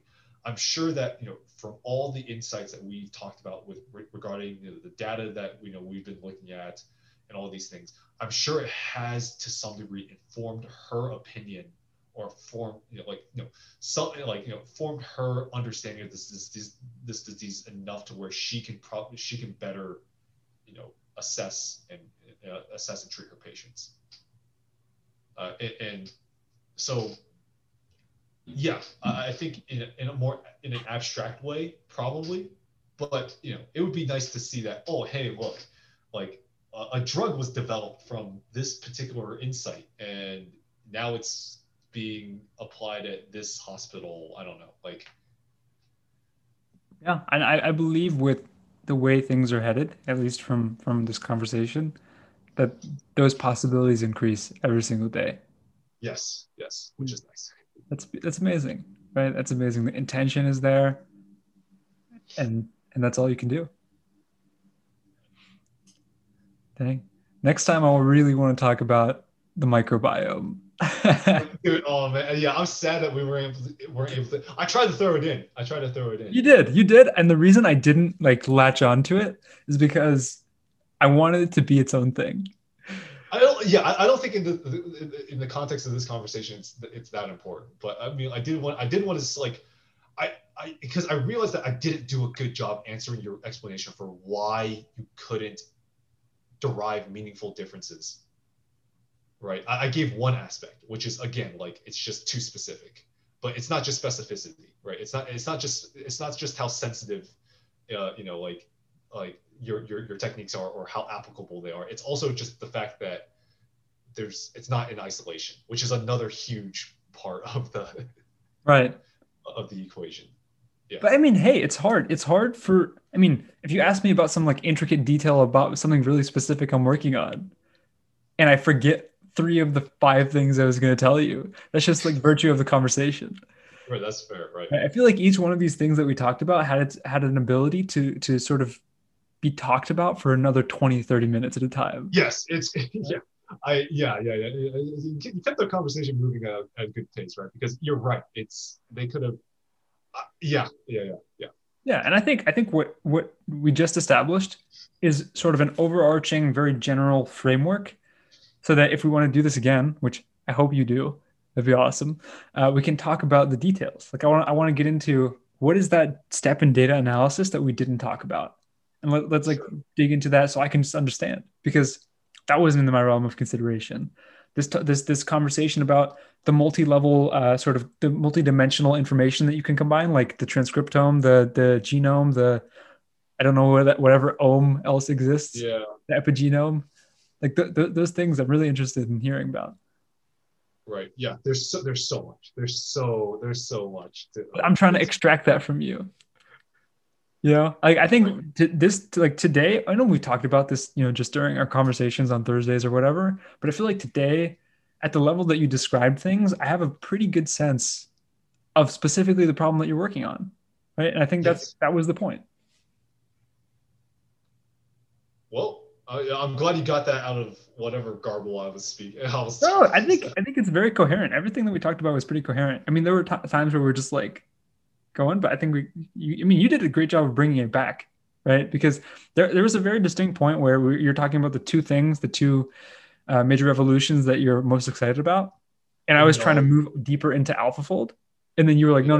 I want to go back to immunology. Dude, AlphaFold is a whole beast on its own, man. I was trying to read that paper, and it was nasty. Go ahead. Yeah, they were like, it's a multi-level algorithm, and it's pretty intense. I just remember seeing one part of it where they're modeling bond angles as a continuous function, and that's part of the assumption on the model that they're working with. And I was just like, okay, this is probably way more complicated than I thought, because I thought it was just like, take these convolutional blocks, apply them to some boy, and then go up and down and up and down. But no, it's tough. Yeah. So the first part's easy. So let me hit you with this. So basically what it tries to do, right? So I think what's important to understand is what the input, what the training data even looks like. Yeah. And what is happening in the specific algorithm. So the algorithm is really broken up into two steps, right? So the first step is take the training data, run a neural network on it, and get some sort of distance matrix. Okay. And the second step is take this distance matrix, turn this distance matrix into some sort of potential energy function, right? Parameterize this potential energy function with the bond angles. Yeah. And then use the stochastic gradient descent to minimize the energy. Wow. So the second part, I could not tell you how the hell they did this. I see. I can give you some jargon that I saw in the paper, but from an understanding point, I don't quite understand. But I can explain the first part, because the first part's actually more in my wheelhouse. Yeah. So a part of genomic sequencing data, right, is you don't just sequence these things and just call it a day. You actually have to figure out where the sequences are on the genome. And this is a step called alignment. You take your sequencing reads and you align them to some reference. Yeah. Okay. And so this is a process called reference alignment. You have one reference that you try to align all your reads to. Mm-hmm. Right? And then there's another type of alignment called multiple sequence alignment. This is where there's no reference in mind, but you want to get a sense for how different each sequence is from each other. So you try to line the sequences up all relative to each other and try to identify what the differences might be. Okay. So this multiple sequence alignment step is really the input data that's going to AlphaFold. Okay. So let's just say, so they're training, they train their data on a protein database. Okay. And so you're going through let's just say you have the SARS protein, you know, this COVID protein that you're looking at in this protein database, right? And this protein doesn't just necessarily exist in this COVID virus. There are what are called homologous sequences. What that means is related sequences that come from a common ancestry, okay? That you do know the sequence information about. So let's just say you see a version of this particular protein in humans and in chimps and things like that, but they differ just a little bit, okay? So you do a multiple sequence alignment. And so you have all these similar sequences that come from different species, right? For presumably the same protein, okay? So then here's where the critical assumption comes in. And this is not unique to AlphaFold, but it's something that they leverage. The critical assumption is that, okay, these proteins are similar to each other, right? And what I expect is that if, let's just say the protein's made up of amino acids, right? what if I find, what if, I see one amino acid that moves, that shifts a little bit in, another sequence, but then another amino acid also shifts whenever, let's just say, okay, let me clarify.